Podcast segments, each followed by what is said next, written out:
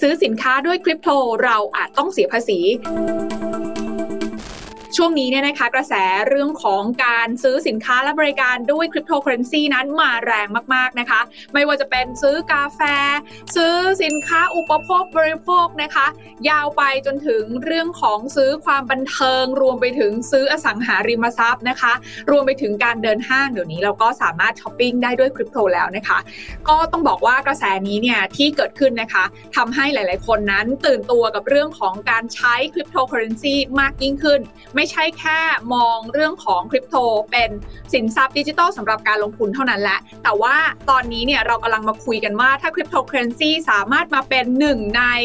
สื่อกลางในการใช้จ่ายในชีวิตประจำวันได้ด้วยเนี่ยสิ่งที่เราต้องคำนึงถึงต่อมาก็คือเรื่องของการชำระภาษี มันจะเกิดขึ้นในแง่มุมไหนบ้าง รู้หรือไม่ว่าแค่เราใช้คริปโตเคอเรนซีแลกเปลี่ยนซื้อสินค้าและบริการมา เราอาจจะต้องเสียภาษีด้วยเช่นเดียวกัน และนี่คือลงทุนแมนจะเล่าให้ฟัง สนับสนุนโดยแอป Blockdit อยากได้ไอเดียใหม่ๆ ลองใช้ Blockdit เรื่องนี้มีที่มาที่ไปอย่างไรนะคะ วันนี้ค่ะลงทุนแมนนั้นได้รับเกียรตินะคะ จากผู้ช่วยศาสตราจารย์ดรยุทธนาศรีสวัสดิ์รองคณบดีคณะนิติศาสตร์มหาวิทยาลัยสยาม และ CEO i t e c นั่นเอง ตอนนี้อาจารย์มิกอยู่กับทีน่าแล้วอาจารย์มิกสวัสดีค่ะ สวัสดีครับทีน่าครับ สวัสดีทุกท่านครับ ขอบพระคุณมาก ๆ เลยนะคะ อย่างที่บอกไปว่าตอนนี้กำลังเป็นกระแสเลยนะคะ เรื่องของการนำคริปโตเคอเรนซีนั้นมาใช้ซื้อสินค้าและบริการนะคะ ซึ่งอาจารย์มิกกี้เองถือเป็นหนึ่งคนที่เปิดประเด็นนี้ได้น่าสนใจว่าเรานั้นอาจจะต้องเสียภาษี ถ้าเราเลือกที่จะใช้คริปโตเคอเรนซีนั้น ซื้อสินค้าและบริการทำไมเราต้องเสียภาษีด้วยคะ อยากให้อาจารย์มิกกี้แบบเล่า background ตรงนี้ให้เราฟังนิดนึงค่ะโอ้อันนี้อาจจะยาวนิดนึงนะคุณทีนะแต่ว่า เราเราเราปูพื้นไปพร้อมๆกันแล้วกันเนาะเอาอย่างแรกครับที่เราพูดถึงเรื่องภาษีตัวนี้เนี่ยเรากำลังพูดถึงเรื่องของภาษีเงินได้นะครับคำว่าภาษีเงินได้เนี่ยมันคือภาษีที่เกิดจากฐานที่เรียกว่าเงินได้ ทีนี้เงินได้เป็นศัพท์กฎหมาย เงินได้คือหมายถึงคำผมแปลเป็นไทยแล้วกันเนาะคืออะไรก็ได้ที่ทำให้เรารวยขึ้น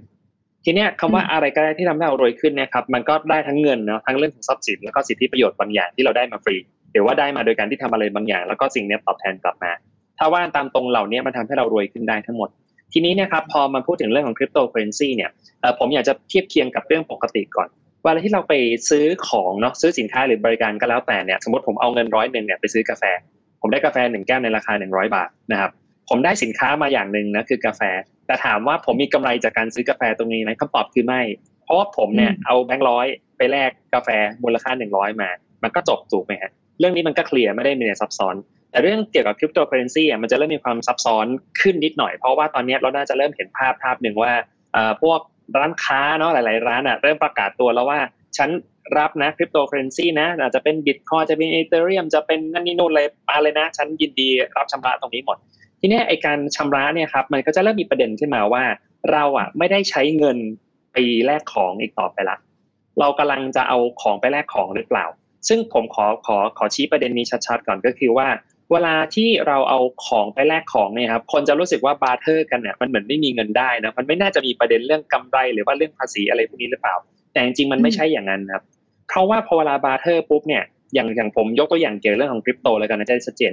สมมุติว่าถ้าผมนะครับเอ่อเอาคริปโตเคอเรนซีนะอย่างเอาบิตคอยน์เนี่ยไปแลกกาแฟหนึ่งร้อยบาทเมื่อสักครู่เนี่ยแน่นอนครับฝั่งร้านค้าเนาะเวลาเขามองอะ เขาก็ต้องมองเขาก็ต้องดูก่อนว่าไอ้จำนวนเหรียญที่อาจจะมาซื้อเนี่ยใช่ราคา 100 บาทณขณะที่เรากำลังจะทำการซื้อขายกาแฟแก้วนั้นหรือเปล่าตรงเนี้ยแล้วนั่นฝั่งร้านไม่มีประเด็นฝั่งร้านก็มีเงินได้ของเขาร้อยหนึ่งเอาไปเสียภาษีของเขาตามปกตินี่แหละ แต่พอฝ้าของคนซื้อเนี่ยครับมันต้องมาถามลึกอีกนิดนึงซึ่งอันนี้ก็ยังเป็นปัญหาทางปฏิบัติอยู่บ้างเหมือนกันครับแต่สมมติว่าถ้าเรื่องนี้มันเคลียร์เนาะไอ้ร้อยหนึ่งที่ผมกำลังจะซื้อกาแฟเนี่ยครับจริงๆแล้วทุนของคริปโตเคอเรนซีเนี่ยผมได้มาคือ40บาท อืม ตอนที่ผมซื้อคริปโตเคอเรนซีมาตอนนั้นราคามันต่ำผมซื้อมา40บาท แต่พอจังหวะที่ผมจะซื้อกาแฟราคามันขึ้นไปร้อยหนึ่งพอดี ผมก็เลยเอาคริปโตที่ผมซื้อมาได้ในราคา40บาทนะครับเอาไปแลกกับกาแฟราคาร้อยหนึ่งสิ่งที่เกิดขึ้นคืออะไรครับ มันเริ่มเห็นแล้วว่าเราเอาของที่มูลค่าต่ำกว่านะตอนที่เราซื้อทุนเราเนาะถูกกว่า เอาไปซื้อของที่มูลค่าสูงกว่าได้ไอ้ส่วนต่างเนี่ยครับมันก็จะกลายเป็นกำไร ซึ่งกฎหมายออกมาเมื่อตอนปี 61 ครับเขาบอกเลยว่ากำไรจากการไอจากการแลกเปลี่ยนคริปโตเคอเรนซีเนี่ยครับมันเป็นมันเป็นเงินได้ต้องมาเสียภาษีด้วย ผลลัพธ์ที่เกิดขึ้นมาสักครู่ก็เลยกลายเป็นว่า เราเป็นคนไปซื้อกาแฟนะ แต่มันกลายเป็นว่าไม่ใช่แค่คนขายกาแฟที่มีรายได้นะ เราเองก็กลายเป็นคนที่มีรายได้เหมือนกัน ซึ่งถ้าเกิดเป็นสับเทคนิคนิดนึงก็เรียกว่าเกิดเกิดการ realize gain ขึ้นมาเดิมอะตอนที่เราตอนเราซื้อมา 40เนี่ยแล้วมันขึ้นไปร้อยหนึ่งตอนนั้นเนี่ย เราเห็นแล้วเรามีกำไรแต่เรายังไม่ได้ขายถูกไหมซึ่งภาพนี้นักลงทุนน่าจะคุ้นเคยกันดีเขาเรียกว่า unrealized gain unrealized gain ไม่มีทางเสียภาษีครับเพราะว่ากฎหมายยังไม่รับรู้ว่าเกิดว่าเกิดกำไรขึ้นมา แต่ทันทีที่คุณแลกเปลี่ยนปุ๊บเนี่ยมันเกิด realized gain พอเกิด realize gain ปุ๊บเนี่ยผมก็เลยตั้งข้อสังเกตไว้ก่อนโป้ง ว่าพอมันเกิด realize gain ขึ้นมาในมุมของภาษีเรามองว่ามีเงินได้นะดังนั้นอะมันมีความเป็นไปได้เหมือนกันว่าคนที่ถือเหรียญแล้วไปซื้อของอาจจะเสียภาษีด้วย แต่พอยที่ผมกำลังจะเล่าต่อก็คือตรงที่ว่าเรื่องนี้เองเนี่ยครับก็ยังไม่ได้มีเกณฑ์ที่ชัดเจนจากทางสรรพากรมาตั้งแต่ปี 61 นะว่า เรื่องนี้มันจะเป็นยังไง แต่ว่าผมก็เลยตั้งข้อสังเกตในมุมของกฎหมายว่า ว่ามันเป็นยังไงบ้าง อีกพอยหนึ่งที่ผมอยากจะชี้ก็คือว่าอีกแบบหนึ่งที่หลาย ๆ ร้านหรือว่าหลาย ๆ หลาย ๆ ที่เริ่มทำแล้วเหมือนกัน อันนี้ก็ไม่ได้มีประเด็นอะไรมากนะผมวันนี้ยิ่งเคลียร์กว่าเรื่องเมื่อสักครู่อีกก็คือว่าร้านเนี่ยครับเขาบอกรับชำระเป็นเหรียญก็จริง แต่รับชำระผ่าน exchange อีกทีหนึ่งคือหมายถึงว่าสิ่งที่มันจะเกิดขึ้นก็คือ เราต้องเอาเหรียญไปขายก่อน เพื่อเอาเงินบาท โอนไปให้กับกับกับห้างร้าน ถ้าเป็นแบบนั้นผมว่ายิ่งเคลียร์กว่าเมื่อกี้อีกนะ เพราะว่าตะเกียบมันคือ realize gain ที่ชัดเจนมากว่าเราเอาเหรียญไปแลกเงินสด แล้วเอาเงินสดไปซื้อของ ไอ้จังหวะที่เอาเงินสดไอ้จังหวะที่ได้เงินสดนั้นมาคือเกิดจากการขายถ้ามีกำไรไอ้ตัวเนี้ยอันนี้ยิ่งชัดเจนยิ่งกว่ายิ่งต้องเสียภาษีด้วยอืมโอเค เพราะฉะนั้นตอนนี้มันมีอยู่สองพอยต์สำคัญก็คืออันแรก ถ้าบอกว่าเอาเหรียญคริปโตไปแลกซื้อของเลยนะคะ อันเนี้ยของเลยถ้าอันเนี้ยถ้าเราถ้าเรามีการมีกำไรเกิดขึ้น ทีเนี้ยมันก็ต้องย้อนกลับไปดูว่า แล้วต้นทุนของคริปโตของเราที่มีเท่าไหร่ถูกปะมันถึงจะคำนวณได้ว่าให้เรามีเวลไลซ์เกนตรงเนี้ยเท่าไหร่ ซึ่งอันนี้ทีน่าถามเพิ่มก่อน แล้วมันจะไปคำนวณได้ยังไงอะถ้าในกรณีที่ต้องเสียภาษี เพราะว่าแน่นอนว่าคริปโตที่อยู่ในในกระเป๋าเงินของเราเนี่ยค่ะ มันก็มีมาจากหลากหลายซอสใช่ไหม ถ้าเป็นซอสจากต่างประเทศคำถามแรก อันนี้น่าจะไปแทร็กได้ยากไหมหรือมันจะต้องเป็นรูปแบบไหนยังไง แล้วถ้ามันมีหลาย ๆ ต้นทุนเกิดขึ้นล่ะ โอกาสที่จะเกิดขึ้นมันมันเป็นยังไงบ้างคะอาจารย์มีคะโอเคครับ เอ่อ ต้องเล่า ต้องเล่าอย่างนี้ก่อนนะครับ อันนี้ฟังดูอาจจะโหดร้ายนะ เรื่องการพิสูจน์ต้นทุนว่าเป็นเท่าไหร่อะ เอ่อ ถ้าให้ผมเดานะ ตามกฎหมายไทยนะ เป็นหน้าที่ผู้เสียภาษีครับ ดังนั้นเนี่ยเราอะต้องมีหน้าที่ในการพิสูจน์ว่าต้นทุนของเราอะมันเป็นเท่านั้นเท่านี้บาทจริงๆอะเอาเอาเรื่องนี้ก่อนนะเรื่องหน้าที่ในการพิสูจน์เป็นของเราละทีนี้พอยที่สองก็คือว่าแล้วเราจะพิสูจน์ด้วยวิธีการใดใช้หลักการใดในการกลับมาดูบ้างนะครับไอ้พวกนี้ถ้าสมมติว่าเราทุกอย่างเนี่ยตอนซื้อตอนขายทั้งหมดมันเกิดผ่าน exchange ทั้งหมดใช่ไหมครับตรงนั้นเนี่ยผมว่ามันจะมีน่าจะมี time stamp ว่าณขณะที่เราซื้อหรือเราขายจนได้เหรียญนี้มาปุ๊บเนี่ยต้นทุนของเราเนี่ยตอนนั้นอะเราได้มาที่ราคาเท่าไหร่โอ้ตรงนี้สแตมป์พอจะเป็นไปได้อยู่ แต่ทีเนี้ยเรื่องในทางปฏิบัติที่มันยากกว่าก็คือว่าแล้วถ้าเกิดเราซื้อมาหลายราคาล่ะ เราไม่ได้เข้าจังหวะเดียวนะบางทีอาจจะซื้อหนึ่งไม้สองไม้สามไม้เรียงเรียงกัน อาจจะแบบบางคน DCA ผมก็เจอแนวนี้แล้วเหมือนกัน มันแปลว่าต้นทุนเนี่ยมันมีต้นทุนที่มันเหวี่ยงขึ้นเหวี่ยงลงเนาะแล้วจังหวะที่เราซื้อกาแฟร้อยหนึ่งเมื่อสักครู่สรุปว่าไอ้ต้นทุนของมันอะมันคือเท่าไหร่เพราะไม้แรกขึ้นซื้อมาสี่สิบไม้สองชิ้นไม้ห้าสิบไม้สามชิ้นมาหกสิบไม้สี่อาจจะซื้อมาสองร้อยก็ได้นึกออกไหมมันก็ถัวๆกันไป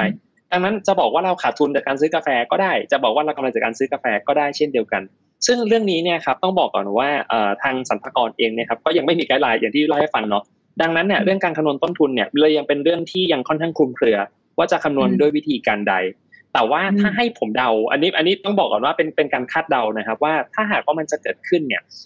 ผมเทียบเคียงกับของอเมริกาแล้วกันเนาะของอเมริกานะครับเขาจะใช้ท่า default ท่าหนึ่งท่ามาตรฐานท่าหนึ่งก็คือว่าคำนวณต้นทุนแบบ FIFO FIFO คือ first in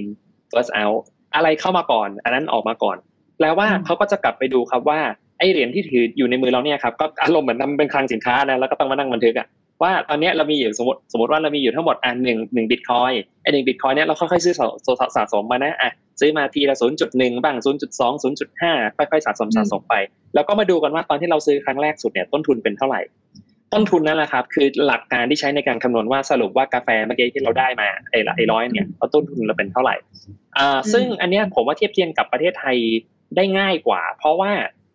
ถ้าเกิดเทียบเคียงกับอีกเรื่องหนึ่งครับถ้าเกิดเราซื้อกองทุนลดหย่อนภาษีเนาะอย่างเช่นพวก S S F หรือว่าอย่าง R M F เนี่ยครับเราคงเคยได้ยินนะว่าถ้าถ้าซื้อถ้าเกิดว่าซื้อมาถูกต้องและขายถูกเงื่อนไขอาจถือจนอายุ 55 หรือว่าถือครบ 10 ปี แล้วแต่กรณีเนาะไอเหตุการณ์เนี้ยเขาบอกว่ากำไรไม่ต้องเสียภาษีถูกไหม แต่ถ้าหากว่าเราขายผิดเงื่อนไข เขาบอกว่าเราต้องเอากำไรจากการซื้อไอ้กองทุนเหล่านี้ไปเสียภาษีด้วย ซึ่งเกณฑ์ที่เขาใช้เนี่ยเขาใช้เกณฑ์เรียกว่า first in first out เหมือนกันไฟโฟดังนั้นผมก็เลยคาดการว่าถ้าจะมีการคำนวณต้นทุนว่าใช้อย่างไร ผมว่าท่านี้เป็นท่าที่สรรพากรไทยก็น่าจะยอมรับ แต่ว่าถ้าเกิดว่าขอไปเลือกนิดนึงว่า ส่วนหนึ่งที่ยังไม่มี guideline ออกมานะแต่ของอเมริกา guideline มาแล้วผมแล้วผมว่าค่อนข้างแฟร์ดีเหมือนกัน คือจริง ๆ แล้วอะอเมริกาเขาบอกว่าคุณเนี่ยคำนวณต้นทุนด้วยวิธีใดเนี่ย เขาบอกว่าเขามีให้เลือกสามอันนะครับ มันจะมีมันมันจะมี FIFO เมื่อกี้ที่เราคุยกันเมื่อสักครู่นะ first in first out สองครับ คือ LIFO ตัว L เนาะ LIFO คือ last in first out จะใช้ท่านี้ก็ได้ไอตัวที่มาหลังสุดตัวนั้นออกก่อนก็ได้ หรืออีกอันนึงโอ้อันนี้ยืดหยุ่นมากครับเขาเรียกว่า high fall highest in first out คือคุณอยากเลือกตัวไหนคุณเลือกเลยคุณอยากเลือกตัวไหนคุณเลือกเลย ตัวที่ต้นทุนแพงสุดออกก่อนก็ได้ เวลาคำนวณคุณจะได้ขาดทุนก่อนหรือว่าแบบกำไรน้อยๆหน่อย อันนี้ก็สามารถทำได้เช่นเดียวกัน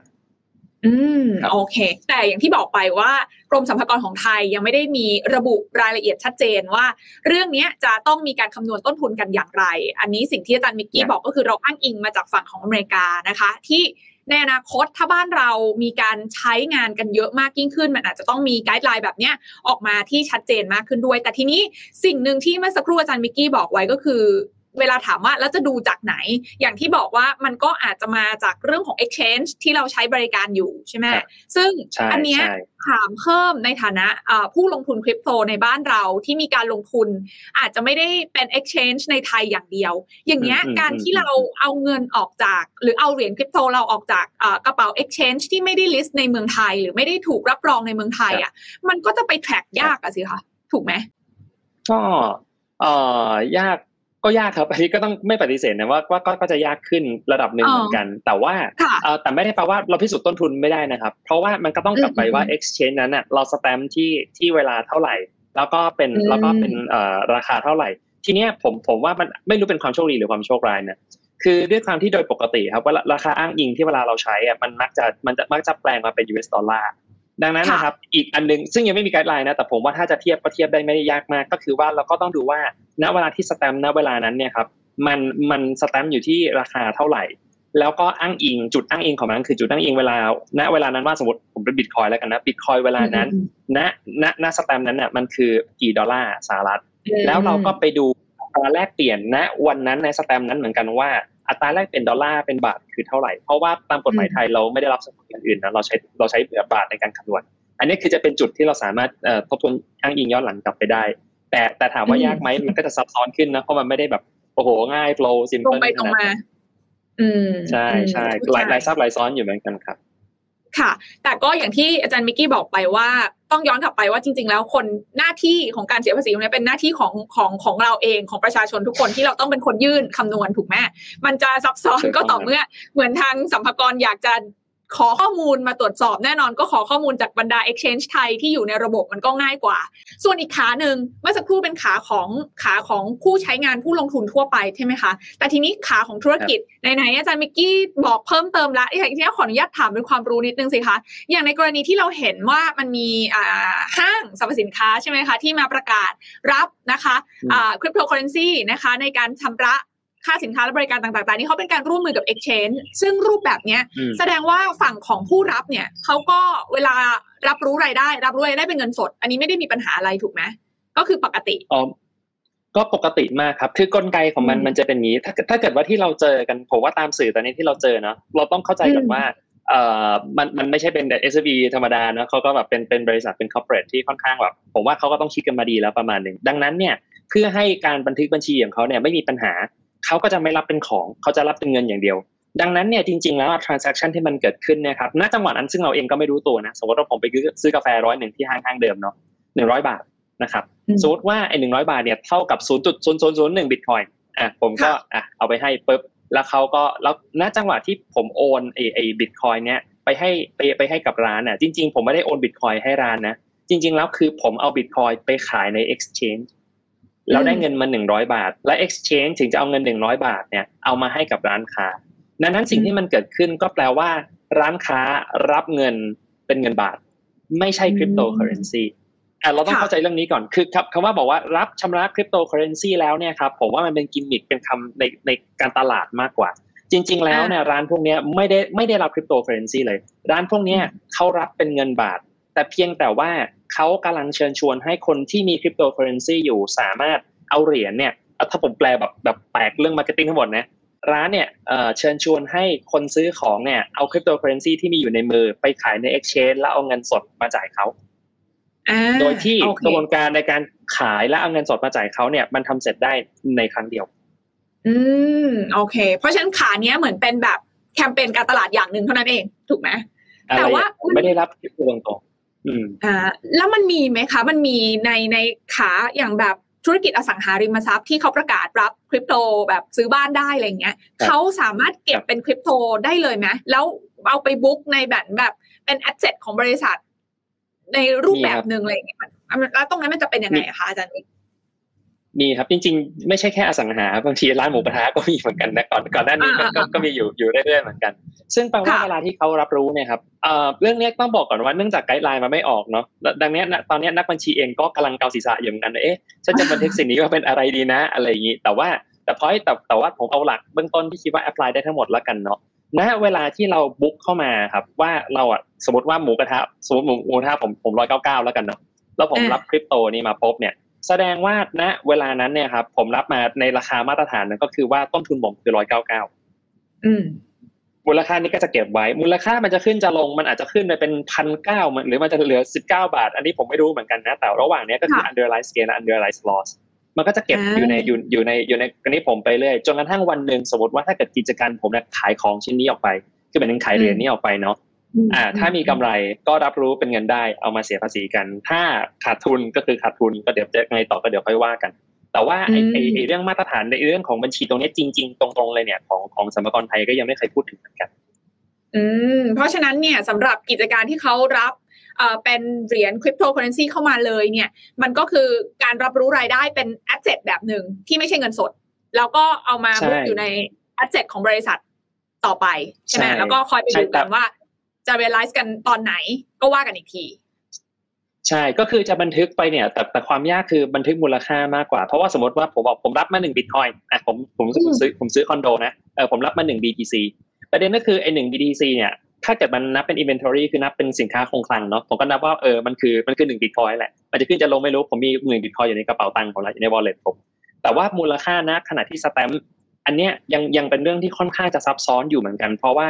พอพอเวลาราคามันเหวี่ยงได้เนาะเราควรจะนับเราควรจะนับมูลค่านะเวลาที่เรารับชำระ หรือว่าเราจะดูเวลาตอนสี่โมงเย็นตอนสิ้นวัน อันนี้ยังไม่มี guideline ออกมาชัดเจนเพราะบางทีอะเวลารับชำระอยากให้คิดเรื่องนี้ด้วยนะครับว่าคริปโตเคอเรนซีมันไม่มันไม่เหมือนสกุลเงินแบบในกระดาษ forex หรืออะไรพวกนี้ทั่วไปนะราคาเวลามันเหวี่ยงทีเนี่ยครับบางทีมันตกเหวหรือมันแบบขึ้นจรวด to the moon ได้เลยนะดังนั้นเนี่ยผมรับชำระเมื่อเช้าเนี่ยหนึ่งบิตคอยน์มันอาจจะเป็นมันอาจจะเป็นสองล้าน แต่ว่าเย็นเนี้ยมันอาจจะเหลือล้านห้าก็ได้นะ ดังนั้นคอนโดผมราคาเบี่ยงมากเลย มันก็จะเริ่มมีอาจจะมีมันอาจจะมีประเด็นเรื่องนี้ตามมาว่า ถ้าเกิดว่าผมซื้อตอนเช้าแล้วให้มันมามาบันทึกเป็นราคาตอนเย็นเนี่ย ราคามันจะไม่เหมือนเดิมมันอาจจะเหวี่ยงมากๆ ตัวเนี้ยก็ยังก็ยังไม่มี guideline ในทางปฏิบัติมาเหมือนกันครับนักบัญชีก็ค่อนข้างเหนื่อยกับเรื่องนี้พอสมควรอ้าวแล้วด้านในที่อเมริกาล่ะคะเพราะว่าที่อเมริกาเราก็จะเห็นว่า corporate ใหญ่ๆเขาก็เริ่มเริ่มจริงจังกับเรื่องนี้ละเขาที่อเมริกาเขามี guideline เป็นแบบไหนอะคะถ้าถ้าเป็นมุมของธุรกิจแบบนี้ อ๋ออันนั้นชัดเลยครับเอ่อจริงๆ ชัดทั้งกรณีที่รับตรงเนาะก็คือว่าโอนจาก wallet เราไปหา wallet เขาแล้วก็แล้วก็ซื้อขายผ่าน exchange เขาบอกว่าถ้าเป็นกรณีที่ผ่าน exchange อันนี้ง่ายหน่อยเพราะว่าดูทำสแตมป์เนาะแล้วด้วยความที่มันอ้างอิงเนี่ยเป็นราคาสกุลดอลลาร์อยู่แล้วดังนั้นคือณขณะนั้นถ้ากับตัวนี้ดอลลาร์นั่นแหละเลขนั่นแหละคือดอลลาร์ที่ที่เขาที่เขาตีความไป แต่ถ้าหากว่าเป็นซื้อตรงกับซื้อตรงเช่นสมมติว่าผมเนี่ยโอนโอนบิตคอยให้คุณทีน่าไปณเวลาเนี้ยทีเนี้ยเขาบอกว่า แล้วเวลาเนี้ยที่เราโอนให้กันน่ะมันเป็นราคาเท่าไหร่ล่ะราคาเท่าไหร่คือราคาที่มันถูกต้องที่ใช้ในการอ้างอิงได้เขาบอกว่า คุณอยากจะอ้างอิงด้วยวิธีการใดคุณแล้วแต่เลย เอาให้เขาเชื่อแล้วกัน เช่น คุณจะไปอ้างอิงกับกับการดันเทรดก็ได้ หรือคุณจะไปอ้างอิงกับพวกเอกเขาเรียกว่าอะไรเหมือนประมาณว่าเช็คราคาเหรียญพวก explorer บางอย่างครับมันจะมีบอกว่าเออเนี่ยณเวลาเนี้ยราคามันคือราคากลางคือประมาณเท่านี้นะเขาบอกว่าอันไหนก็ได้ก็โอเคหมดอีกอย่างหนึ่งคืออเมริกามีความพิเศษอย่างหนึ่งที่ ที่ประเทศอื่นอาจจะอาจจะไม่มีเนาะอย่างแรกก่อนก็คือว่าผมว่าคนที่นั่นเขาค่อนข้างซีเรียสเรื่องภาษีมาก คือ หมายถึงว่าเขาจริงจังอะเขารู้สึกเขาต้องทำหน้าที่ดังนั้นเขาก็จะทำหน้าที่สุดๆเลยเขาก็จะไปหาวิธีว่าทำไงให้มันถูกให้จงได้นะครับเขาจะไม่ได้แบบทำไงถึงจะหนีทำไงถึงจะเลี่ยงนะมีบ้างแต่เป็นส่วนน้อย ส่วนใหญ่ส่วนใหญ่รับผิดชอบมากนะครับ กับสองก็คือว่าที่อเมริกาด้วยความที่เขาเป็นอเมริกาเนาะดังนั้นเนี่ยครับไอ้ exchange ที่ต่างประเทศเนี่ยครับจะไปเจาะประเทศเขาเทียบไม่ได้นะ เพราะว่าอเมริกาเขาบังคับเลยว่าถ้าคุณเป็น US citizen นะครับเป็นคนอเมริกาเป็น resident พวกนี้เนี่ยเวลาถ้าคุณจะเทรดในอเมริกาเขาไม่ห้ามนะเขาบอกว่าเขายินดีเลย แต่ว่ามันก็ต้องเป็นแต่มันก็ต้องเป็น exchange ที่ที่เขาที่เขารับที่เขายอมรับได้ยกตัวอย่างเช่นละกันเนาะที่ผมรู้แน่ๆคือ Binance เนี่ยจะเป็น Binance US เป็น Binance ตลาดตลาดอเมริกามี Coinbase ที่คิดว่าได้นะครับ แล้วก็มี Robinhood ที่ที่หุ้นนะเนาะ Robinhood เทรดหุ้นของที่อเมริกาเนี่ยมันก็เทรดคริปโตได้ด้วยเหมือนกัน อันเนี้ยอเมริกาก็อนุญาต ดังนั้นเวลามัน track กลับมามันก็อยู่ใน ecosystem ที่ที่รัฐบาลสหรัฐหรือ IRS สรรพากรอเมริกาเขาสามารถไปเคาะประตูแล้วก็พูดคุยกันได้อ่าโอเค เห็นภาพนั่นคือในฝั่งของอเมริกา ซึ่งบ้านเราถ้า ecosystem เราเราเราแข็งแรงกว่านี้ เราครบถ้วนกว่านี้ก็อาจจะทำได้เหมือนกัน ถูกไหมคะในอนาคตเนาะแต่ทีนี้ค่ะ ถามเพิ่มนิดนึงว่าแน่นอนสิ่งที่เราคุยกันเนี่ย คือเรื่องเราตั้งต้นมาจากว่าเอ๊ะตอนนี้กระแสเรื่องของการใช้คริปโตซื้อของเนี่ยมันมันเยอะขึ้นเรื่อยๆเนาะแล้วก็มันมีวิธีที่จะต้อง เสียภาษีได้นะ อันนี้ถ้าเราคิดในมุมของการที่เราเอาคริปโตไปแลกซื้อสินค้าและแน่นอนคริปโตนั้นหมายความว่าเราเกิดการ realize นะคะ คือขายทำกำไรคริปโตนั้นๆออกมา หมายความว่ากำไรส่วนนั้นอะยังไงมันก็เข้าแก๊ปว่ามันเป็นความมั่งคั่งของเราที่เพิ่มขึ้น แต่ว่าเราจะไปเปลี่ยนเป็นอะไรนั้นก็อีกเรื่องหนึ่งถูกไหมแต่ทีนี้ในขากับกันในขากับกัน ถ้าขาดทุนอะคือหมายความว่าเราต้นทุนของคริปโตเราสูงกว่ามูลค่าที่ควรจะเป็น อันนี้ ตรงนี้มันมันมันเอามาเก็บเป็นเครดิตภาษีหรือมันทำอะไรได้ไหมคะเอ่อกฎหมายไทยเนี่ยข่าวร้ายครับ ถ้าขาดทุนรับผิดชอบกันเอง เราเราเราไม่ได้มีกฎหมายรองรับเกี่ยวกับเรื่องขาดทุนสำหรับบุคคลธรรมดานะครับ ก็เลยกลายเป็นว่าถ้าคุณขาดทุน ก็คือขาดทุนข่าวดีคือคุณไม่เสียภาษีแต่ถามว่าแบบเออรัฐช่วยอะไรคุณในส่วนนี้ได้ไหมคำตอบคือไม่มีอืม ชัดเจนมากโอเค ทีนี้ถามต่อค่ะ เมื่อสักครู่อาจารย์มิกบอกว่าจริง ๆ แล้วเนี่ยบ้านเราเนี่ยมีเรื่องของการเก็บภาษีสินทรัพย์ดิจิทัลอยู่แล้ว ในแง่มุมของถ้าเราลงทุนนะคะ แล้วเรามีการทำกำไรใช่ไหมคะ ในสินทรัพย์ดิจิทัลต่างๆนั่นก็รวมไปถึงคริปโตเคอเรนซีด้วยเนาะซึ่งบังคับใช้มาตั้งแต่ปีหกหนึ่งแล้วถูกไหมคะ ถ้าทีนี้เข้าใจไม่ผิดเนาะถูกต้องครับไอ้ภาษีตรงเนี้ยคือที่บังคับใช้มาเนี่ย จริง ๆ แล้วมันคืออะไรอะ แล้ว แล้วคนที่ลงทุนคริปโตที่ realize ไปแล้ว บางคนก็อาจจะยังไม่รู้ด้วยซ้ำว่าเอ๊ะต้องเสียภาษีด้วยนะอะไรเงี้ยอยากให้อาจารย์มิกกี้เล่าให้ฟังตรงนี้นิดนึงค่ะ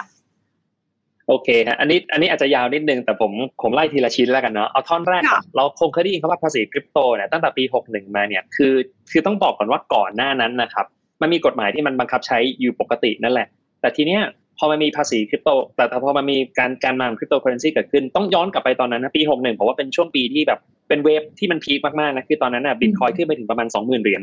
คนตื่นเต้นมากเลยนะคือแบบมันขึ้นไปถึงสองหมื่นเหรียญแล้วมันก็ลงไปวูบนะแล้วก็กลับมาทีคือว่าช่วงที่ผ่านมานะที่แบบขึ้นไปถึงแบบสองล้านได้แล้วเนี่ยครับทีเนี้ยพอยต์มันอยู่ตรงนี้ว่าตอนตอนนั้นเนี่ยมันมันมีกฎหมายออกมาเนาะมันมีกฎมันก่อนจะมีกฎหมายออกมา คือตอนนั้นอะคนอะเทรดกันเยอะมาก BX เนาะวันนั้นยังอยู่เพิ่งโดนถอนไปเออ BX วันเออเออเออวันนั้นอะยังอยู่เนี่ยคนก็มาเทรดใน BX เยอะมากทีเนี้ยเขาก็เลยมีคำถามกันว่ากำไรจากการขายคริปโตเนี่ยไอ้พวกเนี้ยมันเป็นรายได้ประเภทไหน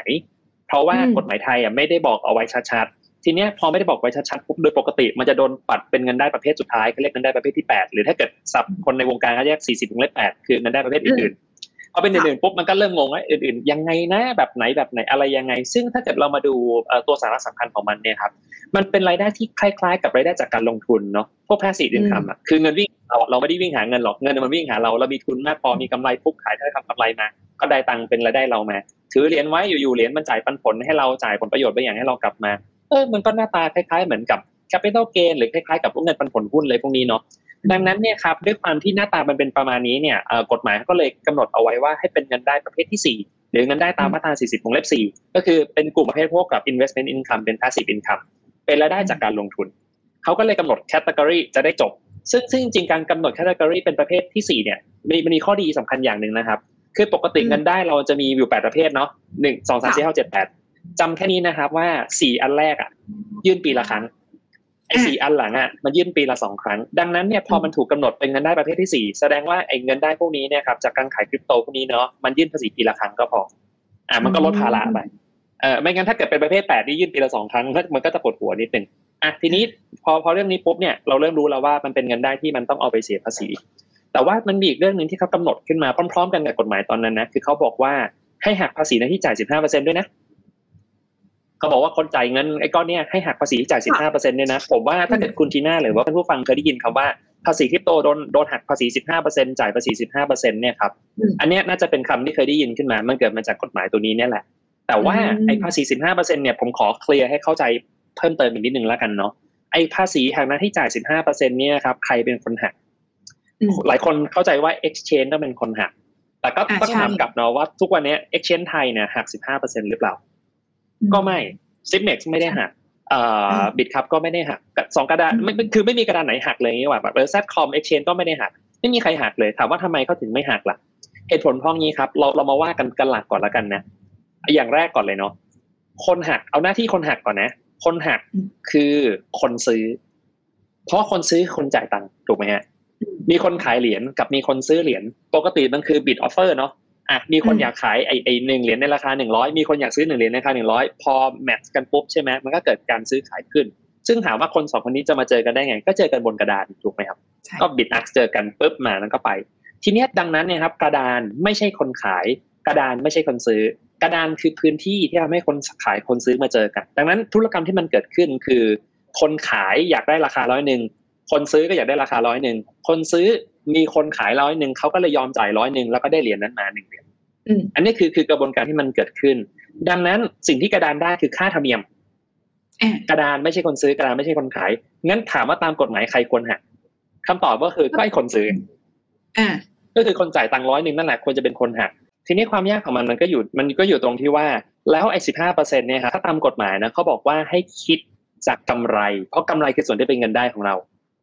ทีเนี้ยสมมติว่าผมกับคุณทีน่าซื้อขายกันเนาะนะครับอะผมเนี่ยขายเหรียญในราคาหนึ่งร้อยคุณทีน่าซื้อเหรียญในราคาคุณทีน่าเป็นคนซื้อแน่ต้องหักภาษีในที่จ่ายสิบห้าเปอร์เซ็นต์กับผมเนาะ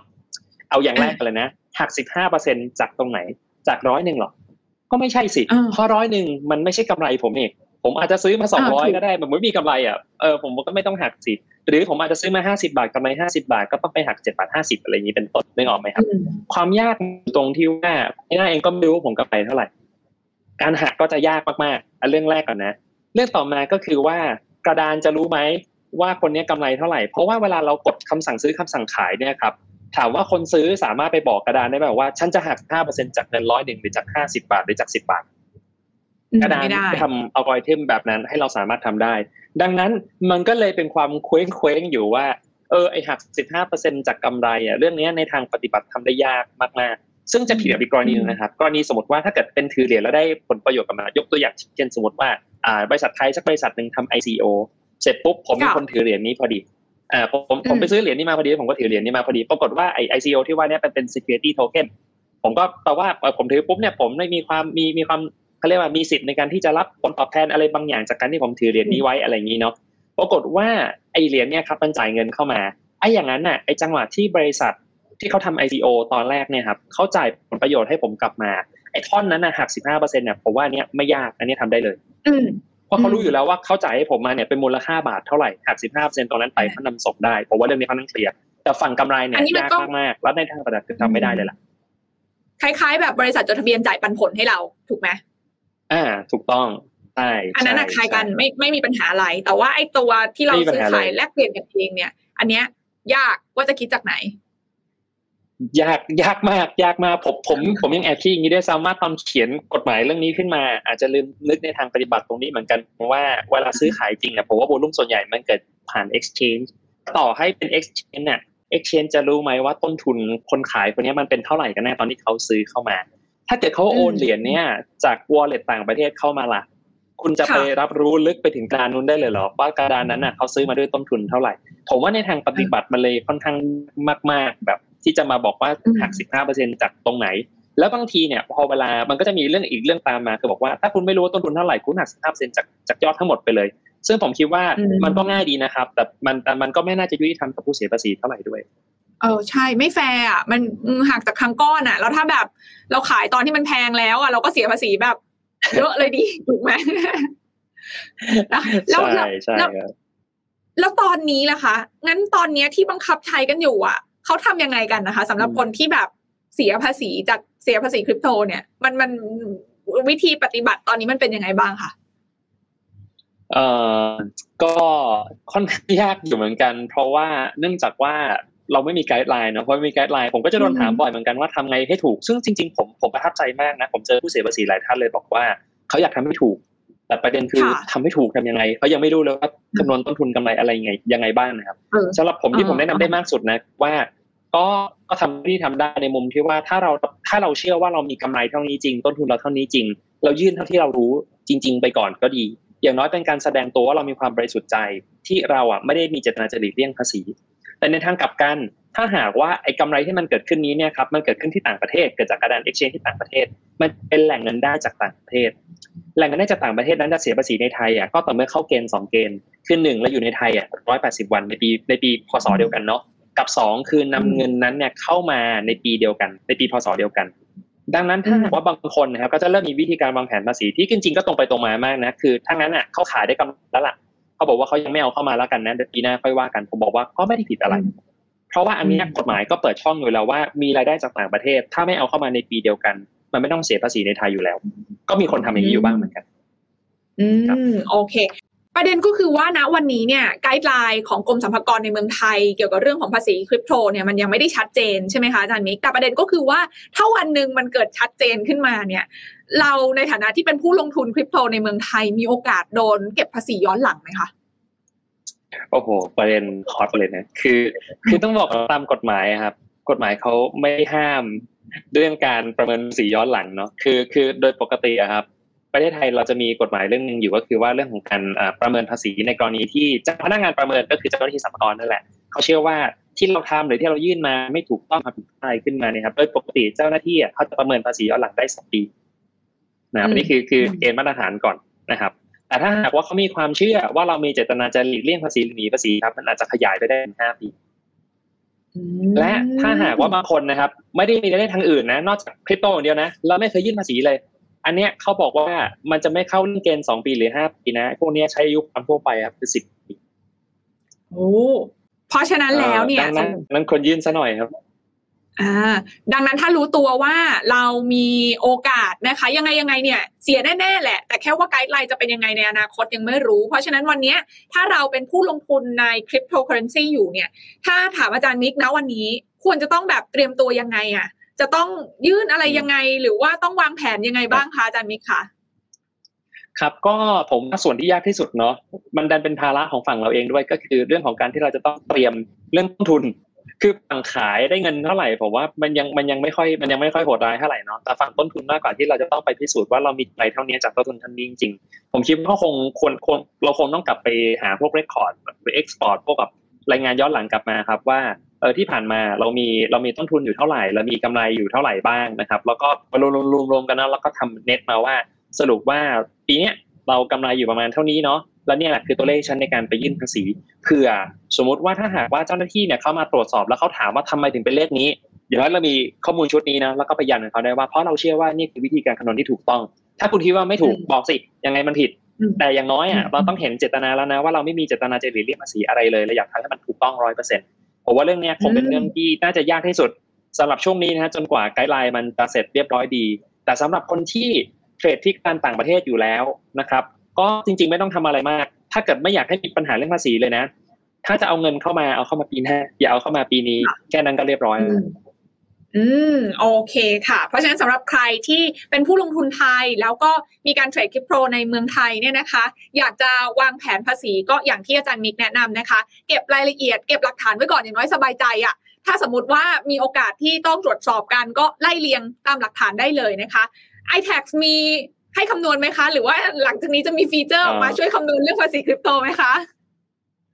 ก็เอ่อถ้าเป็นถ้าเป็นเรื่องของการคำนวณนะครับในแอปเนี่ยจะมีเมนูตรงเงินได้ประเภทที่4แล้ว40ถึงเลข4เนี่ยจะมีอยู่แล้วนะครับก็เป็นเรื่องของกำไรจากการขายคริปโต แล้วก็เรื่องของผลประโยชน์จากการถือเหรียญพวกพวกคริปโตพวก digital token อันนั้นก็คำนวณได้เลย ส่วนเรื่องลอจิกที่แบบจะมาคำนวณภาษีอัตโนมัติเนี่ยอันเนี้ยจริงๆอยู่ในแผนเหมือนกันนะครับ แต่ว่าที่มันยังยากอยู่ตรงนี้เพราะว่าเรายังไม่เห็นไกด์ไลน์ ถ้าเราเห็นไกด์ไลน์เมื่อไหร่ตรงนี้เราคิดว่าเราเราน่าจะเข้ามาช่วยนักลงทุนหลาย ๆ ท่านได้ด้วยเลยโอ้เยี่ยมเลยค่ะ เพราะฉะนั้นตอนนี้เนี่ยใครที่อยากจะวางแผนภาษีเนี่ยเชื่อว่าคนทำงานทุกคนที่มีหน้าที่ต้องเสียภาษีเนี่ยยังไงก็ต้องคิดคำนวณภาษีอยู่แล้วปลายปีแล้วแบบนี้ด้วยนะคะ ต้องหาวิธีลดหย่อนกันซะหน่อยทั้ง IMF SSF นะคะเข้าไปคำนวณได้เลยใน iTax ตอนนี้อะไรก็ตามที่ guideline ในกรมสรรพากรชัดอยู่แล้ว iTax พร้อมมีข้อมูลใช้งานง่ายด้วยใช่ไหมคะอาจารย์มิกคะครับผมฟรีด้วยครับ ฟรีด้วยเนาะเพราะฉะนั้นแล้วก็ไปดาวน์โหลดกันได้ใน iTax นั่นเองนะคะ วันนี้ชัดเจนมากยิ่งขึ้นสำหรับเรื่องของภาษีคริปโตนะคะ ที่ชวนอาจารย์มิกเนี่ยมา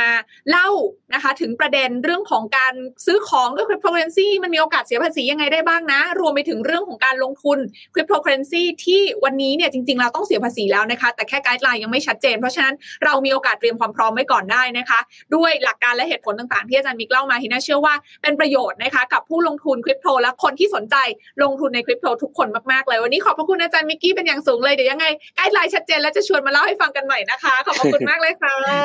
ยินดีครับขอบคุณครับสวัสดีครับและนี่คือทั้งหมดของลงทุนนายจะเล่าให้ฟังวันนี้ที่ชวนมาปิดท้ายสัปดาห์กันนะคะ EP หน้าจะเป็นเรื่องอะไรเดี๋ยวกลับมาติดตามกันได้ วันนี้หมดเวลาลงแล้วทีหน้าลาทุกท่านไปก่อน สวัสดีค่ะ กดติดตามลงทุนแมนพอดแคสต์ได้ทุกช่องทาง ทั้ง Spotify, SoundCloud, Apple Podcast, Podbean และ b l o g d i t